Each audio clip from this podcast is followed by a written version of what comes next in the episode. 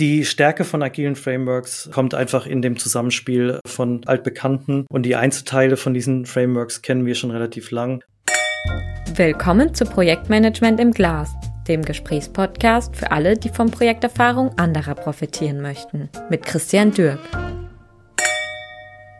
Heute geht es um die Frage agiles Projektmanagement. Alter Wein in neuen Schläuchen. Das Thema zur neuen Episode nehme ich mit meinem heutigen Gast und Experten Björn Schifferdecker ins Brennglas. Hallo Björn, schön, dass du da bist. Hallo Christian, grüß dich. Björn, du hast uns heute ein spannendes Thema mitgebracht, das weiterhin aller Munde ist. Und lass uns doch erstmal der Frage auf den Grund gehen, was Agilität überhaupt bedeutet. Ja, gerne. Wenn wir uns den Begriff anschauen, agil kommt aus dem Lateinischen, bedeutet so viel wie Beweglichkeit und Wendigkeit. Mhm. Und jetzt in Vorbereitung auf heute habe ich extra mal ein bisschen recherchiert. Es gibt da die Theorie, dass das zurückzuführen ist auf das Agilmodell aus der Systemtheorie von Talcott Parsons.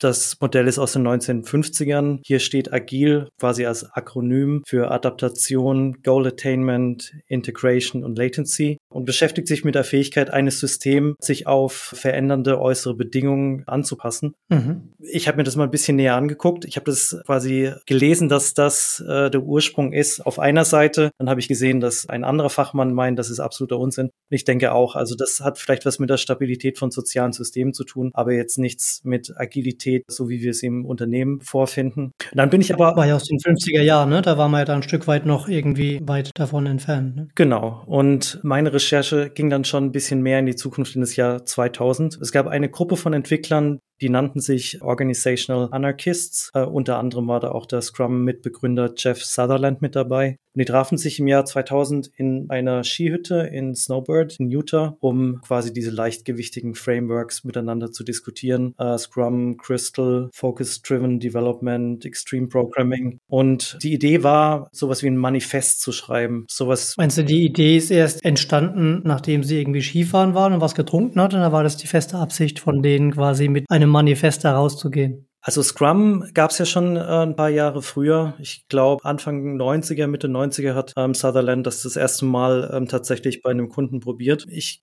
glaube, der erste Scrum Guide wurde kurz später, erst so 2001, 2002, glaube ich, verschriftlicht. Und ich denke, dieses Manifest ist so ein Produkt daher, dass viele Vertreter, die quasi für Crystals sind, manche sind für Scrum, ähm, quasi versucht haben, mal auf, auf die Ursache von dem Problem zu kommen und wo man denn äh, quasi einer Meinung ist und was man denkt, was äh, sich denn äh, ändern muss in einem modernen Projektmanagement, dass man quasi nicht mehr so träge ist. Mhm. Und einer von diesen, ich glaube, 17 äh, Entwicklern waren sie, ähm, hatte das Buch gelesen Agile Competitors and Virtual Organizations von Stephen Goldman aus dem Jahr 1994. Und darum geht es um die Top 100 globalen Unternehmen und wie sie sich denn eben gerüstet haben, um, um schnell auf Wettbewerber zu reagieren. Und aus dem Namen Agile Competitors haben sie sich das Agile entliehen. Mhm, okay, das finde ich spannend, ja. Also das ist schon mal ganz wichtig, um zu verstehen, wo dieses Thema Agilität herkommt. Ähm, du hast jetzt ein bisschen was darüber erzählt, wie, wie wir das ganze Thema einzuordnen haben. Bevor wir jetzt mal weitergehen und gucken, was das fürs agile Projektmanagement bedeutet. Björn, sag doch mal ein paar Takte zu dir, was du bisher gemacht hast, wo du herkommst und allem, was du auch bei Coribus machst.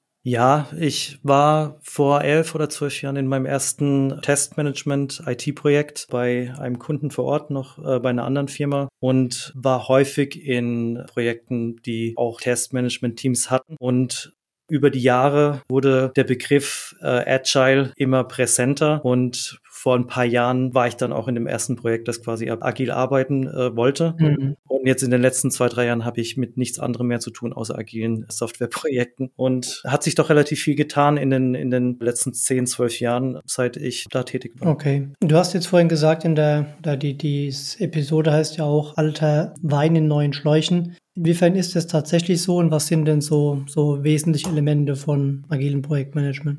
Genau, also wenn man sich äh, mal die aktuelle Definition anschaut, was Agilität bedeutet, äh, unter Wikipedia oder in einem Fachbuch, äh, versteht man eher die Fähigkeit von einer Organisation, sich kontinuierlich an die komplexe und unsichere Umwelt anpassen zu können, sprich unter dem Wettbewerbsdruck der Konkurrenz so gut wie möglich zu optimieren und auch proaktiv auf unvorhersehbare Änderungen reagieren zu können sei es jetzt äh, Konkurrenzdruck oder ändernde Kundenwünsche zum Beispiel. Und ja, wir haben ja schon erwähnt, es gibt viele agile Frameworks wie Scrum und Kanban. Und wenn man die ähm, alle mal äh, betrachtet, dann sieht man schon, dass es viele Elemente gibt und viele Prinzipien, die sich dann immer wieder wiederholen. Mhm. Also was man immer wieder vorfindet, sind viele Prinzipien, die aus dem Lean Management kommen. Das heißt, deliver fast, eliminate waste, build quality, respect other people. Das ist äh, eine Grundlage. Beides ja, ähm, wenn ich da kurz mal zwischen rein darf, Björn, ähm, ich glaube, das habe ich mal irgendwann im Studium auch gelernt. Das riecht sehr stark nach Toyota Produktionssystem, ne? Ja, ähm, unser Studio, äh, Studium ist ja schon ein bisschen länger her ähm, als die Geschichte mit der Skihütte. Ja, das stimmt allerdings. Ich erinnere mich auch an, an das zweite Semester BWL, dass Lean Management da doch ein ganz großer Teil war. Und ich denke auch, dass das äh, an der Universität seit spätestens den 80ern auf dem Lehrplan stand. Aber ja. nichts an Relevanz verloren hat, äh, offensichtlich. Und ja, wenn wir mal weiterschauen, ganz wichtig ist natürlich die Ausrichtung auf den Kunden, auch auf sehr kurzfristig äh, sich ändernde Kundenwünsche. Dann eine Sache, die immer wieder auftaucht, ist die eigenverantwortliche schnelle Umsetzung durch die Umsetzungsteams. Genau, das haben wir quasi auch schon in unserem Video 20 Insights aus dem Projektmanagement propagiert. Wir haben da erwähnt, dass es von Blankard und Hershey quasi 1969 schon ein Buch gab, in dem sie propagieren, die Mitarbeiter doch zu befähigen, Aufgaben eigenständig erledigen zu können. Mhm. Vielleicht nochmal ein guter Punkt, ja, für alle, die es interessiert, ja. Also dieses Video kann man sich gerne mal angucken auf unserem YouTube-Kanal und ähm, gilt natürlich auch dahingehend, wenn Ihnen diese Episode gefällt, dann lassen Sie doch gerne mal ein Like hier oder abonnieren Sie diesen Kanal und diesen Podcast, dass Sie da nichts verpassen. Gut, Björn, lass uns mal weiter gucken. Also wir haben jetzt gesagt, ähm, Kundenwünsche im Fokus, wir hatten das Thema Eigenverantwortung, wir hatten dieses Thema inkrementelle Arbeitsweisen ein Stück weit jetzt mal ähm, angeguckt. Was gibt es denn noch, was man im Blick haben sollte? Genau, also äh, du hast eben schon erwähnt, inkrementelle Arbeitsweise und auch iterative. Das heißt, dass man quasi in, in kleinen Schritten arbeitet, Projekte in die Einzelteile zerlegt, in leicht verdauliche, dass man wenig parallel macht. Jeder, der Kanban oder Scrum schon mal in einem Projekt hat, weiß, dass es ganz wichtig ist, entweder ein Prototyp zu haben oder eine Alpha-Version an den Kunden auszuliefern was in der IT meistens äh, ohne Probleme möglich ist. Aber je nach Branche, wenn es sich jetzt um einen Autohersteller äh, handelt, der kann ja nicht einfach mal den Motor liefern und sagen, hier könnt ihr schon mal ein bisschen rumfahren und der Rest kommt in ein paar Monaten. Ja, ja. Und ja, es geht einfach darum, dass alles auch relativ schnell passiert und auch quasi das gibt dieses dieses Fail fast, dass äh, man schnell doch merkt, wenn das Projekt in eine falsche Richtung geht. Man soll relativ zügig Produkt erstellen, immer testen, überarbeiten, so lange, bis man mit dem Endergebnis zufrieden ist. Und man arbeitet quasi in Schleifen oder Iterationen oder Sprints, die sich immer wiederholen. Und hat damit auch die Möglichkeit, eben diese Kundenwünsche wirklich dem Kunden zu zeigen und ähm, auch sein Feedback direkt dann entsprechend auch einzuarbeiten, ja. um dann nicht das nach einem Dreivierteljahr oder Jahr erst zu merken. Genau. Und ja, wie gesagt, ich hatte jetzt schon relativ viele agile Projekte. Ähm, die Auffassung, ob agil jetzt ein neues Allheilmittel ist oder nicht, haben viele Kollegen haben da sehr unterschiedliche Meinungen dazu. Mhm. Ja. Ja, ich meine, was, wenn du jetzt sagst, du hast schon viele ähm, agile Projekte auch gehabt, was ist denn wichtig, wenn man ein agiles Projekt startet? Ich meine, wir haben jetzt die verschiedenen Elemente mal uns angeguckt, ein bisschen verstanden, wo das Thema Agilität und agiles Projektmanagement auch herkommt. Ähm, aber in der Praxis merken wir ja oft, wenn wir gerufen werden, dass da viele Elemente gar nicht so richtig zusammenpassen, ja. Vielleicht mal aus deiner Erfahrung, was ist denn wichtig, wenn ich ein agiles Projekt starte? Also aus meiner Erfahrung habe ich in vielen Projekten schon gearbeitet, die sich äh, quasi mit Scrum beschäftigt haben. Aber das, was dann tatsächlich gemacht wurde, war nicht wirklich Scrum. Man hat Elemente daraus genommen. Man hatte quasi ein, ein, ein Trello oder Jira Board, hat kleine Teams gebildet aus einem äh, Product Owner, man hatte einen Scrum Master. Ähm, aber es gab viele Dinge, die haben nicht so wirklich gepasst. Und dann hat man sich einfach dazu entschieden, ja, wir machen es so, wie es für uns doch am besten läuft. Und manchmal hat es sehr gut funktioniert, manchmal hat es gar nicht funktioniert. Ich hatte auch schon den Fall, dass ich einen Scrum Master hatte, der das verboten hat. Ich habe mal irgendwo gelesen, dass tatsächlich auch, war das nicht sogar der, der Entwickler, der, der Sutherland, ähm, gesagt hat, wenn ihr Scrum nicht wirklich nach Lehrbuch anwendet, dann lasst es lieber sein. Ähm, wenn ihr es anders macht, dann nennt es nicht Scrum. So, okay. Weil wenn ihr damit keinen Erfolg habt, dann mag er natürlich nicht, dass der Name seines Scrums hier negative Konnotationen hat. Okay.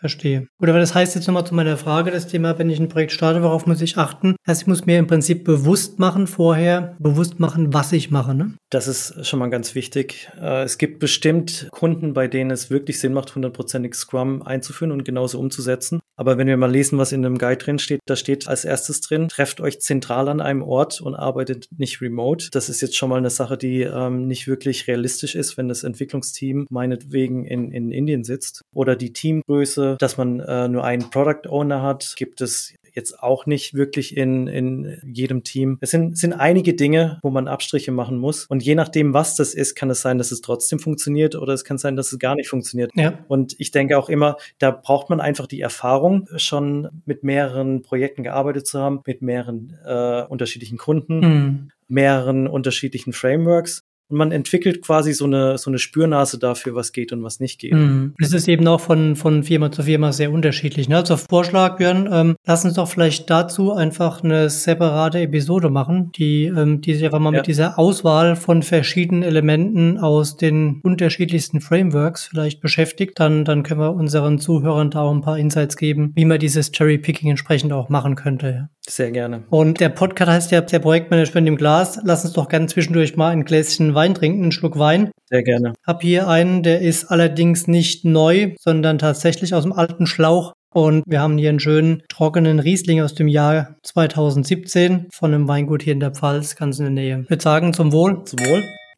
Ja, Björn, vielen Dank schon mal soweit für diese, für diese Tipps und Insights. Ich würde vorschlagen, ähm, wir kommen mal zu so einem vorläufigen Fazit zum Thema, ähm, ja, alter Wein in neuen Schläuchen. Genau, also die Stärke von agilen Frameworks kommt einfach in dem Zusammenspiel von, wie schon gesagt, altbekannten, ja, und die Einzelteile von diesen Frameworks kennen wir schon relativ lang. Mhm. Zum Beispiel habe ich gelesen, dass die NASA schon in den 1950ern an ihren X-15 Hochgeschwindigkeitsjets mit iterativer und inkrementeller Entwicklung gearbeitet haben. Wenn wir uns Kanban angucken, ich glaube, der Begriff ist 600 Jahre alt, und wurde dann äh, bei Toyota in den 1950ern eingeführt. Und äh, digital kam das Ganze natürlich etwas später. Ich glaube, Microsoft hat zum ersten Mal 2004 ein sogenanntes Scrum-Bahn-Projekt gehabt. Und ich glaube, das erste webbasierte Kanban-Tool, das, das man online nutzen konnte, gibt es seit 2009. Also ja. tatsächlich noch gar nicht so lange her. Hm, das ist gut, ja. Ja, ich meine, wie gesagt, man hat es auch früher einfach vielleicht ein bisschen anders angewendet, anders genutzt, aber ähm, die Methoden gehen, wie du schon richtig gesagt hast, sehr, sehr weit zurück. Ja. Gut, lass uns mal weiter gucken. Wie sieht es denn damit aus, Björn, dass ähm, Scrum auch so eine Art Verschnitt aus verschiedenen, du hast vorhin Frameworks genannt, verschiedenen Elementen ist?